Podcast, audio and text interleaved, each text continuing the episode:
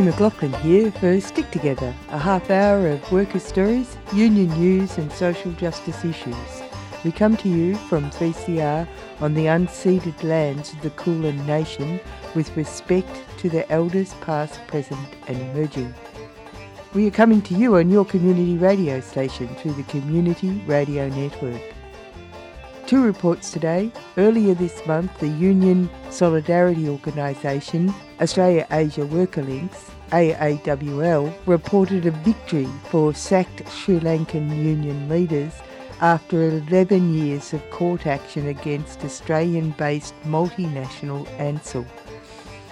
We follow this with a look at Australia's broken temporary work visa system and how, if, if immigration policy was at the right setting, there could be a win for both employers, workers, and society.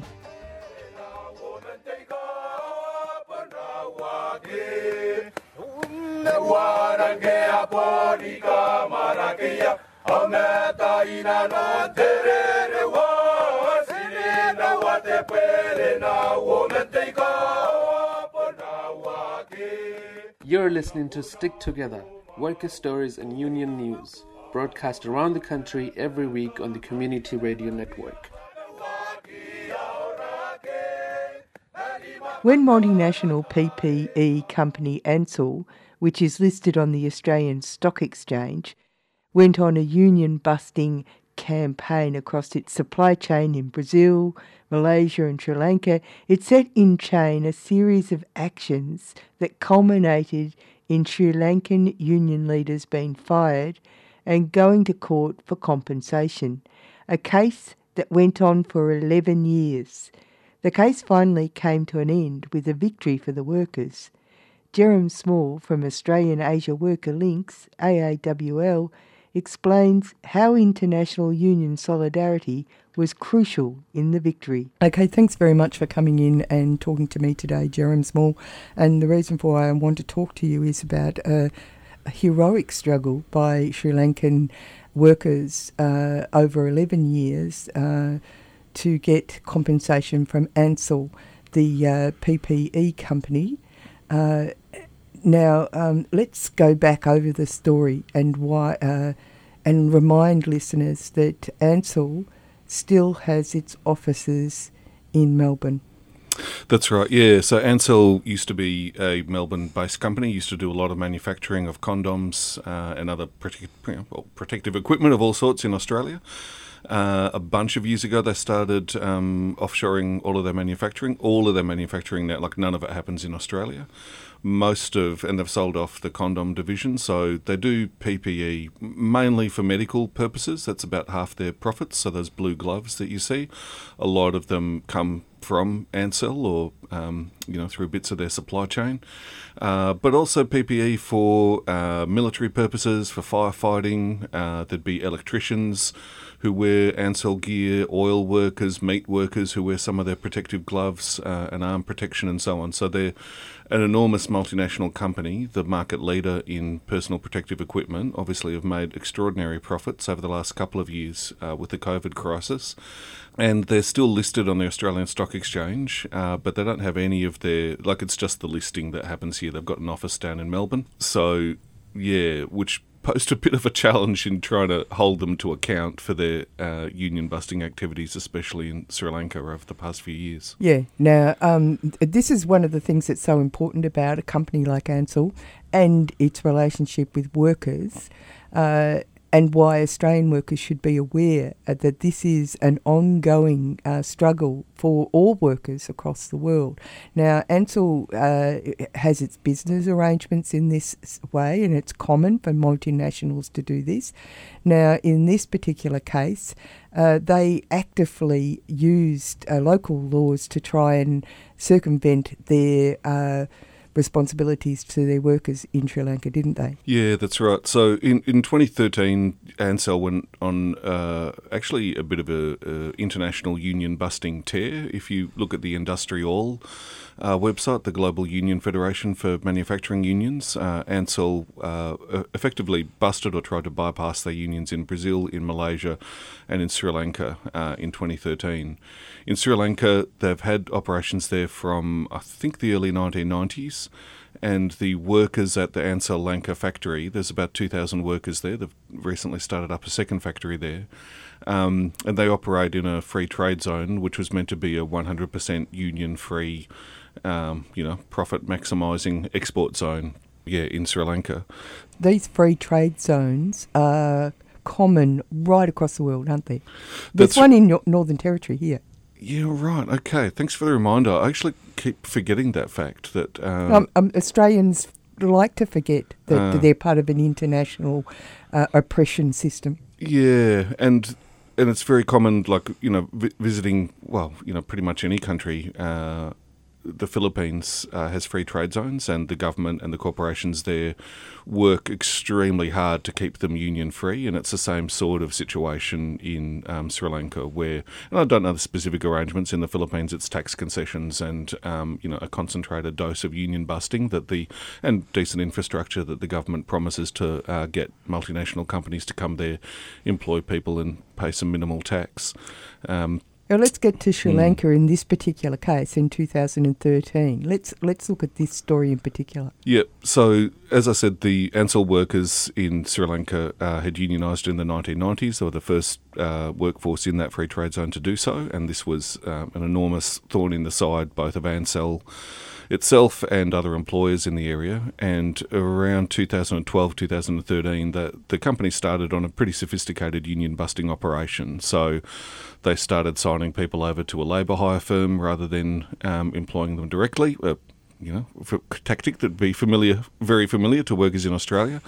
Um, they introduced a, a, sort of company union uh, or association and encouraged people to join that rather than the independent union that they'd been a part of. And then the uh, leader, the factory leader of the uh, union in the Ansell factory was beaten up all of the unionists suspected that this was at the behest of the company when the uh, union leader put in a complaint to police and said, Look, I think this has something to do with the union busting operation. Ansell Lanka sacked uh, the union leader. This then led to, you know, further industrial disputation in the plant, um, ultimately, a strike of all 2,000 workers. Um, about 300 workers got sacked after a 40, I think it was a 45 day strike, um, and that led to a whole uh, international campaign. G'day, comrades. My name's Luke Hilakari. I'm the Secretary of the Victorian Trades Hall Council, which is right here in um, Melbourne, Australia. I want to send a message of solidarity to everyone who's involved in the Ansell campaign. It is just so important that we keep this company to account. Um, we are more than angry about what they've done to their workers across their entire supply chain. Um, doesn't matter if you're working in a rubber plantation, if you're working in Sri Lanka and you're one of those union leaders that have been stood down. Um, if you're in Indonesia doing your organising work there too, like we're sending you our, our very best support. Um, you know, Ansell is a company that is based out of Melbourne. It's where they count their profits. And that's profits have been generated by workers across the world in some of really appalling conditions. You know, what would otherwise be called in some of their supply lines um, really modern slavery with like debt bondage and stuff. And to see Ansell, who's made millions of dollars during this pandemic, continue to union bust, um, it is pretty unforgivable. So we send our solidarity to everyone who's standing up to Ansell today, um, especially to those workers that were unjustly sacked in Sri Lanka, I'm going to give a lot of love to, I know, the UK comrades out there who are taking action as well. Um, we're going to keep up the fight with you. We think this is super important. Ansell should be made to have better labour standards across this globe. Um, solidarity to you all and keep up the fight. First, uh, we had Anton Marcus from the Free Trade Zone Union in Sri Lanka come over in 2016, as long ago as that, as part of that international campaign to get the 300 workers reinstated. After that international pressure, a lot of workers were reinstated. None of the union leaders, none of the 11 union leaders in the Ansell factory in Sri Lanka were reinstated. And Uh, legal action continued. Compensation was ordered by an arbitrator, um, but the Sri Lankan court system is such that companies can just keep on appealing and appealing and appealing and never actually pay out. So this is the tactic that Ansell was following. So in 2020, Ansell workers reached out to Australia Asia Worker Links, a Melbourne based solidarity organisation that I'm involved with, and we put together quite, if I say so myself, a pretty impressive international and uh, Melbourne based, especially coalition of unions uh, and NGOs to kick up a fuss about that and try to hold Ansell to account. And our point being, well, okay, the profits are counted here. There's a brass plaque which is polished here saying Ansell. Um, and if we're serious about being internationalists, there's there's some obligation on us as unionists to um, you know to show some solidarity for, for workers battling an Australian multinational company. We got really solid support from a whole bunch of unions. The Nurses and Mid, uh, Midwifery Association here, especially, uh, showed a video that uh, we produced as part of the campaign to their 700 delegates. They passed a uh, this is in 2021, I believe. They passed a motion of support, approached the minister, said, Look, why are we buying gloves that are, are made in union busted or in the case of Malaysia, actual slave labour conditions uh, for large parts of Ansell's supply chain. There was sign-on letters. Uh, we had a protest at the end of that year on International Human Rights Day that was supported by the Maritime Union, uh, the Electrical Trades Union, the health unions especially. So VAHPA, HACSU, the ANMF uh, were really supportive. Trades Hall Council uh, took an active interest in it. Um, so that was locally, and then internationally, we're also putting together um, a coalition and, and, made contact with uh, workers in the PPE industry in uh, Indonesia, uh, the the NHS in the UK made contact with the unions there, who also had similar uh, you know concerns about the supply chain for PPE generally and Ansell in particular. So at one stage we were having international meetings which encompassed the entire supply chain from plantations through to manufacturing through to final use here in Australia, and that was you know th- that that was a pretty interesting experience just to get all of those people in the room. Ansell has serious indicators of forced labour, both in its direct, wholly owned factories in Malaysia, also in its uh, partly owned factories, and also in its massive supply chain. It's one of the biggest buyers of gloves in Malaysia we see workers in this industry paying up to $5,000 for their jobs, which leaves them in serious debt bondage at high risk of forced labour. We see excessive overtime both in Ansell's factories and also in their supply chain of up to 150 hours per month on top of a 48 hour week. We see appalling accommodation conditions where up to 60 or 70 people may be staying in one room with limited toilet and bathing facilities. And we see really dangerous work conditions where industrial accidents are frequently occurring. Ansell has a lot of leverage as one of the biggest buyers of gloves from Malaysia to really ensure remediation of these forced labour indicators, to ensure that workers are paid back the fees, that they are working decent hours, earning a living wage and also being compensated properly for accidents. We haven't seen this. We've seen Ansell making massive profits from the COVID pandemic. We've seen those workers who are providing the gloves at high risk of contracting COVID, and in some cases, the workers have also died. Ansell needs to do more, it should do more, and it shouldn't be making profits at the expense of exploitable, high risk migrant workers. In 2020, the largest outbreak of COVID in Malaysia was among low paid migrant workers in factories operated by Top Glove, a major supplier to Ansell. In March 2021, US Customs and Border Protection banned shipments from Top Glove due to evidence of modern slavery in their supply chain.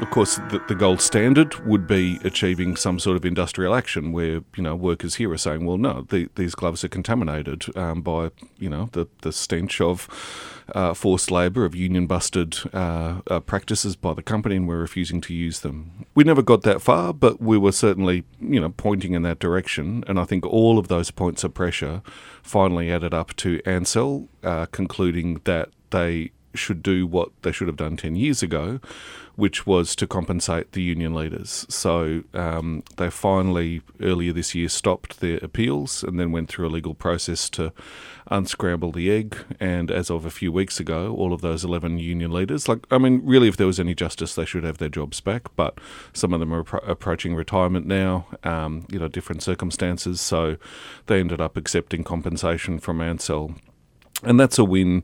Obviously, it's a win for those workers. Like it's an incredible fight to put up, to fight for a decade.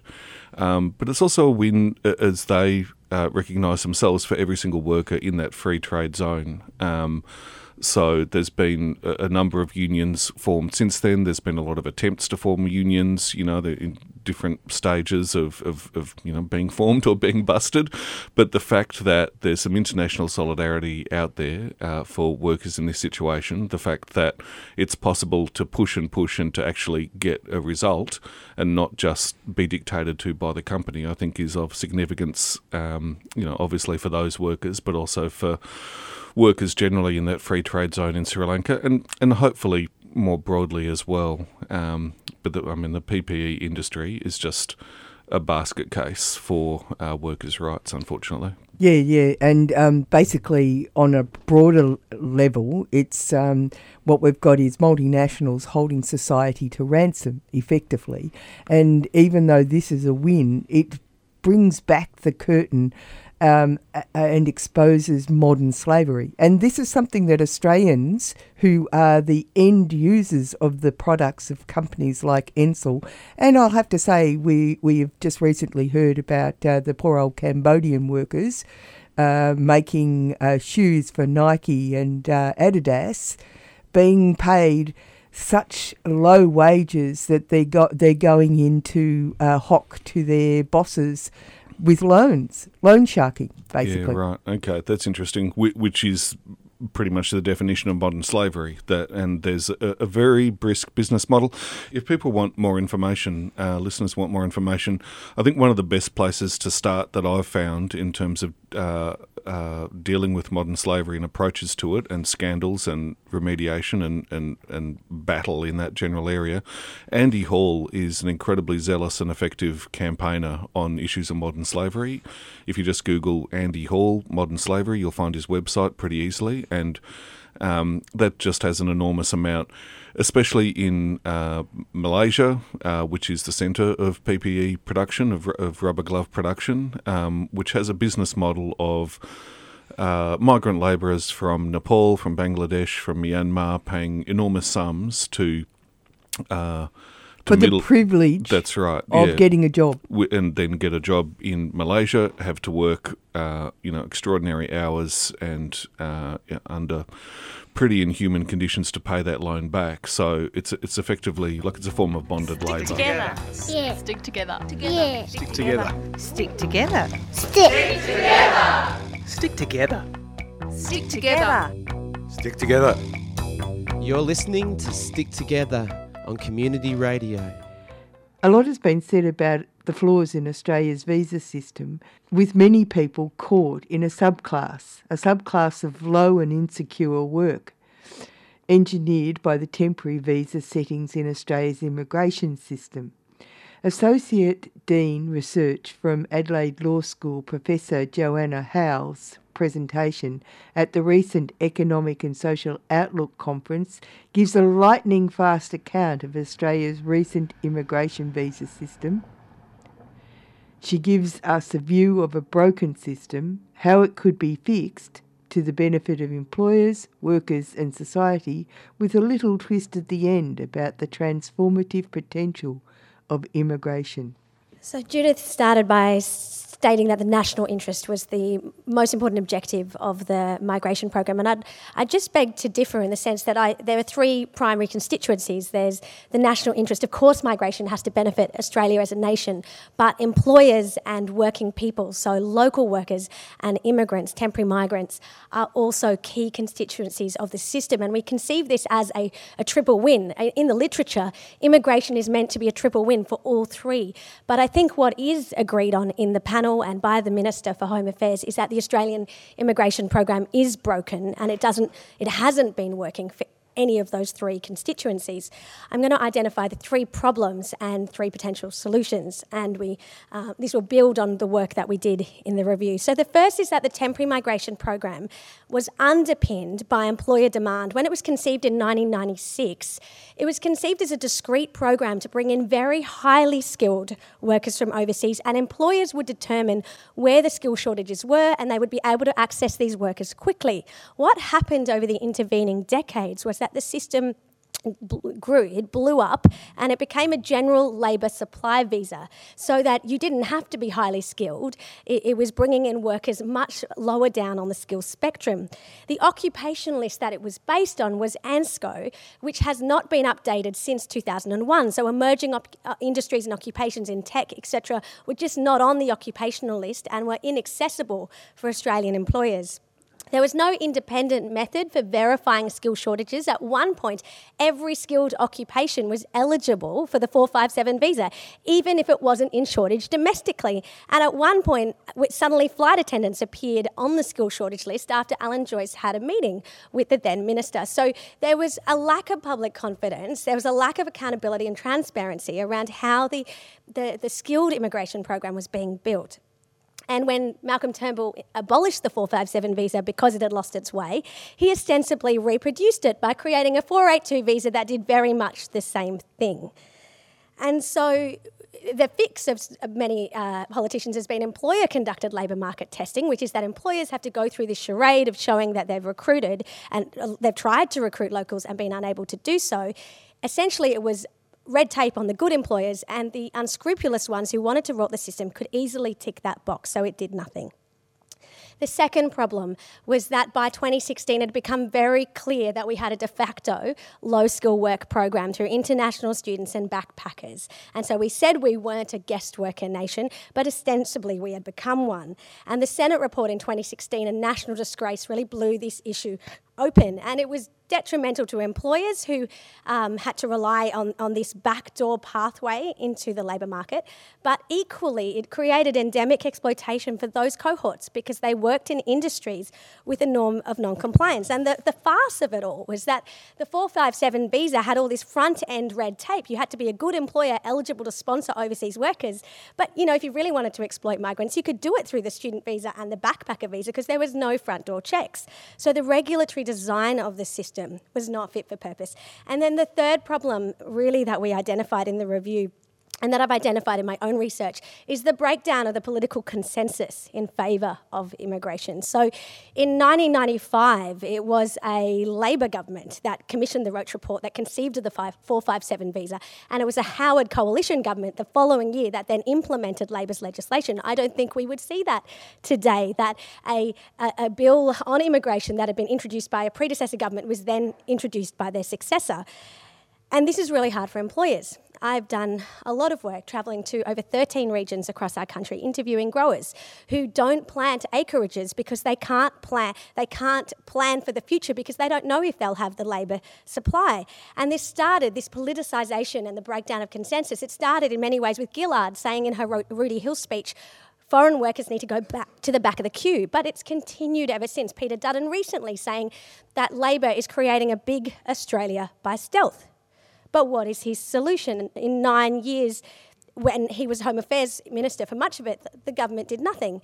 And is it to shut the borders completely or is it to let down business who ultimately does need an immigrant workforce for many sectors in the economy. The ag visa, the mess of that is emblematic of this breakdown of consensus. When the, Brit- when the British government said we don't want to have a free trade agreement that allows our backpackers to work a second year on farms because they're getting exploited, so we want to get rid of that 88 days for the Brits, the Morrison government announced on the run an ag visa, but the hard work had not been done in building deep consensus behind that ag visa with the unions and with the opposition at the time. And as a result, employers planned on that ag visa. Labor gets elected, abolishes the ag visa, and we're back to square one with a mess in terms of agricultural labour supply in, in that sector. So, the solutions what do we do? The first is we need to address these regulatory challenges and look at the design of the system, and that's what the review tried to do.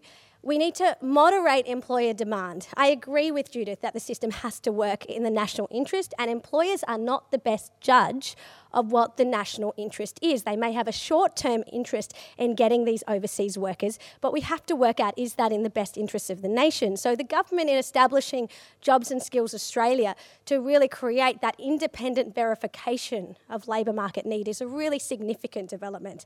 We also need to address exploitation in sponsored visas. So, the review talks about portability and creating a system where temporary migrants who are, can move between employers effectively and are not tied it needs to be accessible to small business employers. So, in the review, we talk about um, less upfront fees and rolling fees from month to month. Secondly, we need to address the permanently temporary underclass. If we have skill needs in agriculture or horticulture, we should not be addressing them through the back door of an 88 day visa, but we should have a front door system. And indeed, we do. We have the PALM scheme, but that needs to be operating more effectively writ large.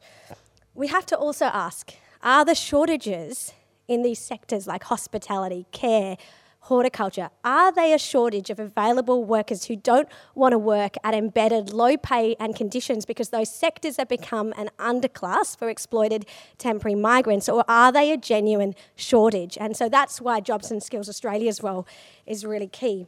And then the final point is we need to rebuild bipartisan support for immigration policy. It shouldn't be a political football, and there needs to be deep consensus. And I think, again, the Labor government is trying to do this with JSA, which is tripartite based, and through rebuilding the Ministerial Advisory Council on Migration.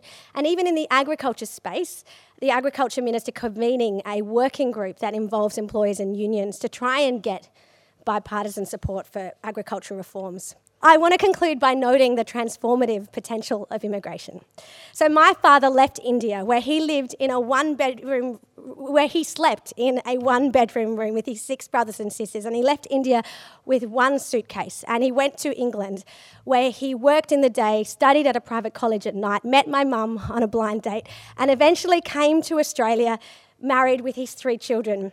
And it was in this place that, as, an, as a permanent visa holder, he built his home in the late 1980s because we didn't have temporary work visas then because they weren't even really invented for skilled migrants. And then from that, I benefited from this great country. I now live in the best city, Adelaide, in the best country in the world, and my five children grow up fully as Australians. And this is the place that is our home. And that's the transformative potential of immigration, and that's where we need to get to. Thank you very much. That's it for Stick Together this week. If you want to catch up with the program, the podcast is available at 3cr.org.au or at uh, Spotify or iTunes. You can contact the producers of the show at sticktogether3cr at gmail.com or by ringing 03 9419 8377 and leaving us a message. My name's Annie McLaughlin. Remember, wherever you are, whatever you do, there's a union for you. And until next time, stick together.